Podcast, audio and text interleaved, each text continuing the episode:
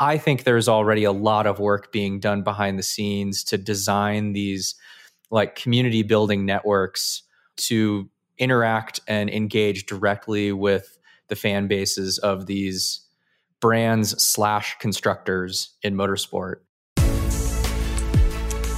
Welcome to Cut to the Crypto, brought to you by Unstoppable Domains. I'm Tony Karen Brown, and I'm your host. This is a show for the curious minds with big questions about crypto, but who aren't quite crypto experts yet. Each week, I pick a question and connect with an expert who can help provide an answer for us. This is your 15 minutes of crypto, asked and answered.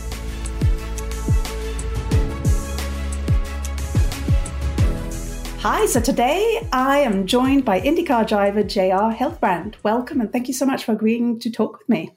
Of course, glad to be on. And you are currently racing in the IndyCar series, and you are also an adjunct lecturer at Stanford. How are both of those treating you? Well, yeah, definitely exploring a little bit of the crossover between motorsports and and tech and you know the automotive space. Motorsports has a long history of of sort of leading automotive in a lot of innovative fields and now just because of because of where things are at they're a little bit more separate than they used to be. So uh, it's been fun to explore the autonomous vehicle space with the with some you know graduate programs at stanford over the last few years. That sounds incredible. I, i'm actually really excited to hear your thoughts about crypto for a couple of reasons but specifically because you're exactly the kind of person I want to be in conversation with about crypto. We obviously both have a passion for motorsports. You obviously made a very successful career out of it. I have not. But we're also both clearly thinking about crypto and Web3. And I think I said to you previously, but this is like the kind of overlap that I've been waiting for this overlap of crypto and motorsports. And like many people, I've absolutely noticed the substantial investment that crypto has been making in sports in general, from football to basketball to cricket, you name it. Crypto seems to be there, but more specifically, cryptocurrency based companies are absolutely, it looks like, becoming one of the biggest sponsors and partners in motorsports in general. And we just had the announcement that Crypto.com was announced as the official title sponsor for the Miami GP that's around the corner. It's crazy to say that that's happening in May. Crypto.com is obviously a big sponsor for Formula One as a race series. They're also a partner with Aston Martin.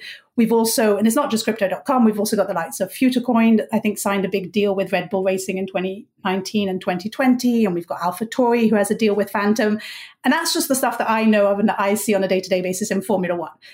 So, my question to you is it seems to be a safe bet to say that crypto is currently investing big in motorsports, and it seems like motorsports is also investing in crypto. Why do you think this is happening now? Like, why is the time right for crypto and motorsports to be having this sort of conversation?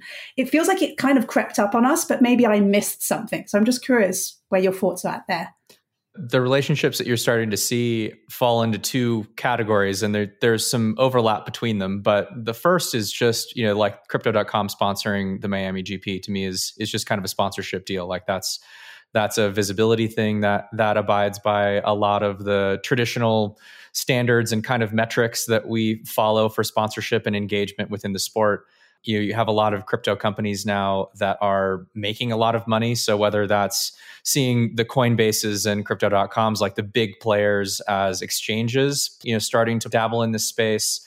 You know, obviously the Staples Center going to the crypto.com arena or whatever it is now. Can't believe I didn't mention that. Yeah, it's a pretty big one.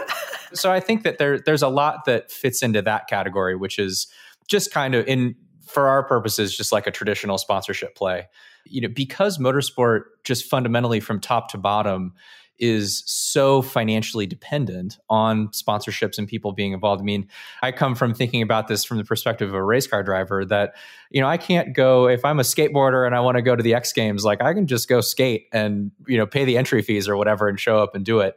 You know, I played stick and ball sports when I was younger. I played baseball like through varsity in high school. Like I could have had a major league baseball player, an active major league baseball player as my hitting coach for the same cost as like going go karting for a season, right? So you just think about the cost involved, like from uh, from top to bottom. It actually makes motorsport a place that operates by sort of free market economic dynamics maybe even more than than some other sports do it's just dependent upon people engaging and spending money. And so it's very open to that at a lot of levels, whether it's the events themselves, the sanctioning bodies, or the teams.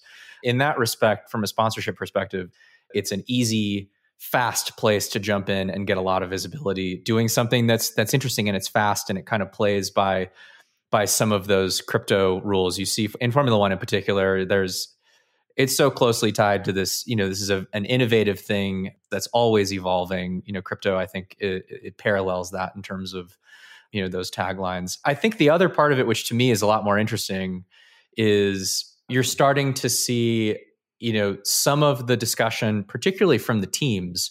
So mclaren and red bull racing are the two to me that really stand out from this perspective. They both have relationships with tezos which is a crypto platform basically, right? So to build DeFi apps off of and, and all this kind of stuff to build on top of. And they're looking at those partnerships from the perspective of building community and connecting with their fans. And I think that you'll see that start to emerge as sort of like in a simple way, like it just NFTs, not as digital artwork, but as almost like a, a membership token. Yeah. So collectible. A, yeah to be to be engaged with the with that entity. So we'll say mclaren as an example. And i have no direct insight into this so i'm sort of i'm sort of guessing but i, I think that this is a natural way for this to evolve is right now an entity like mclaren has a lot of mechanisms for engaging with their fan base but nothing that's like really sticky. So they can sell merch and there's VIP tickets at, at, races. They obviously have social media and all this kind of stuff, but all of those different elements operate on completely different platforms. They're not really connected. They're a little hard to track. Uh, it takes a lot of effort to kind of understand, you know, who is this one fan of mine? What do they care about? How do I interact directly with them? And I think that's where just if we were to think about it literally as as what NFT stand for is just a non-fungible token that allows you to identify that person as an individual and interact with them directly as a brand, let's say, in a way that hasn't really been possible to do or hasn't been possible to do easily up until this point. And so I'm sort of envisioning a scenario in the not too distant future that the McLarens and Red Bulls and Ferraris and and those entities, these big entities that have huge followings, starting to roll out these kind of community building tokenization mechanisms, basically just to identify who are their early adopters in this space how can I uh, over deliver initially on interacting with those people in this way? So those people getting early access to new elements of kind of fan engagement from the perspective of that brand, whether that just be access to merch or it's kind of getting in the lottery for VIP stuff. There's a lot of ways to think about that.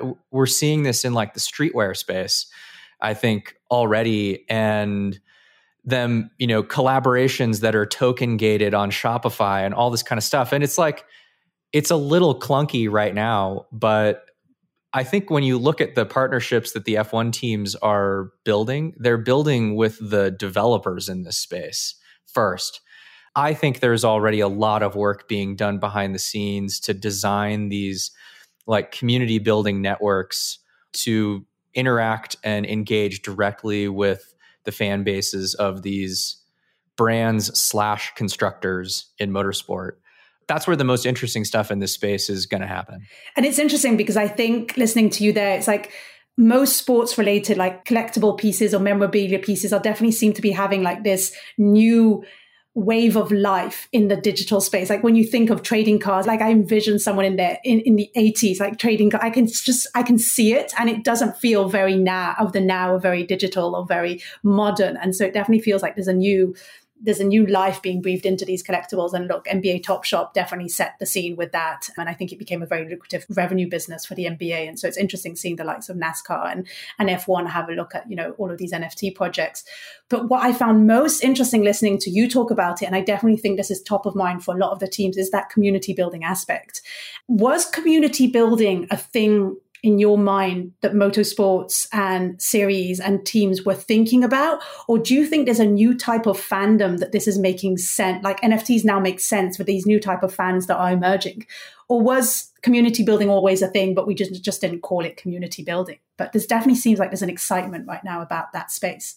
You could just call it sort of semantics that we've now latched onto this word community and you know we we kind of throw that into everything. But i think there's a difference here which is that based on kind of the way that social has worked for a, you know a decade plus now or whatever even before that the way that a race team generates revenue is if you think about like the Michael Schumacher era Formula 1 or something still kind of recent but in our maybe not too distant past they're doing licensing deals and they're generating sponsorship based on this kind of television viewership ad revenue play, right? And so if you think about just those dynamics from the perspective of those teams and then and all of their partners and everybody else who's involved in in the kind of that financial side of it, the fan is really and I think has really just been treated as a consumer. And that's sort of it like a transactional piece of just like you buy something you get something in return. Yeah. Yeah and that you know even even from the perspective of this slightly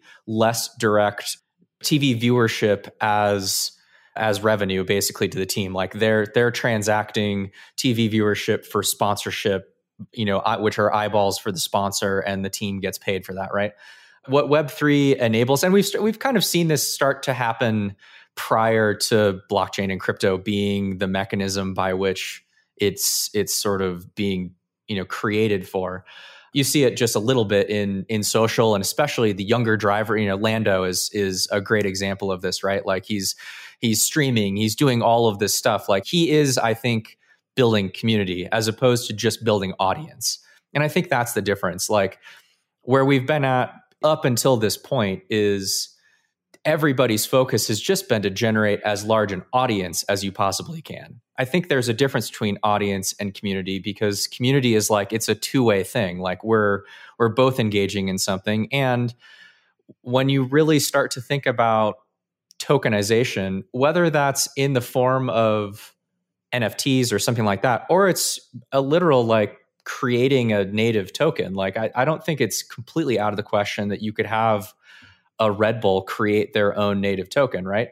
As a cryptocurrency. If you think about those types of dynamics, either way, whichever way you kind of want to think about that, I've dabbled in the NFT space over the last like six months or something, and it's almost like you feel you feel almost like a shareholder when you have an NFT as a part of a community of people who also have one of those NFTs along with the brand or the entity that's creating them because there becomes this kind of innate value of the thing that you have. And so even if that was a, a, crypto token that starts out being worth like a tenth of a tenth of a cent or something, it's not just like loyalty points or something that are literally only valuable in this very discrete network of of people and things. And so that's the other kind of area where I think crypto it starts to enable a completely different way for brands and teams and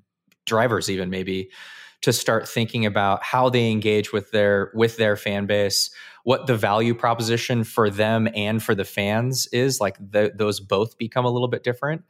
And that starts to restructure the incentives for everybody which is really cool it's very cool. And I hadn't actually put it in such a, a, sort of a parallel conversation, but I've definitely looked at it from the perspective of there are a swath of new fans coming into the sport thanks to Drive to Survive, thanks to the, the content creators out there.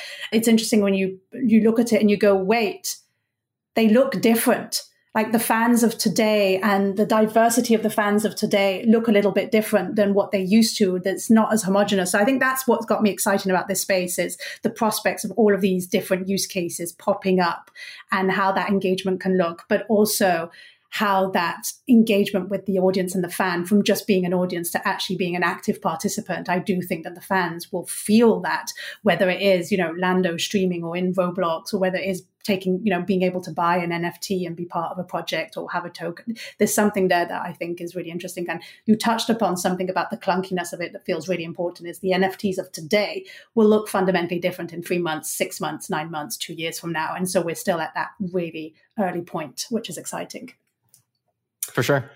Thank you so much for joining me and sharing your thoughts and insights. I honestly, this is the crossover I've been dreaming for. So I really, really appreciate you taking the time and, and sharing your thoughts about this space. Glad we could fit it in in the quick time period. And appreciate as you're going into a busy series. Good luck with everything this season. And I'll be keeping an eye out for, for your successes on track. Thanks so much. Appreciate it. Thank you. And that's a wrap on today's episode. Thank you for sticking around to the end, and I hope you enjoyed today's guests as much as I did. If you've got big crypto questions, send them our way and we'll attempt to get them answered for you. And for the more seasoned crypto investors and enthusiasts, do go check out our weekly podcast, The Unstoppable Podcast, to learn more about the latest innovations in Web3, NFTs, and the decentralized web.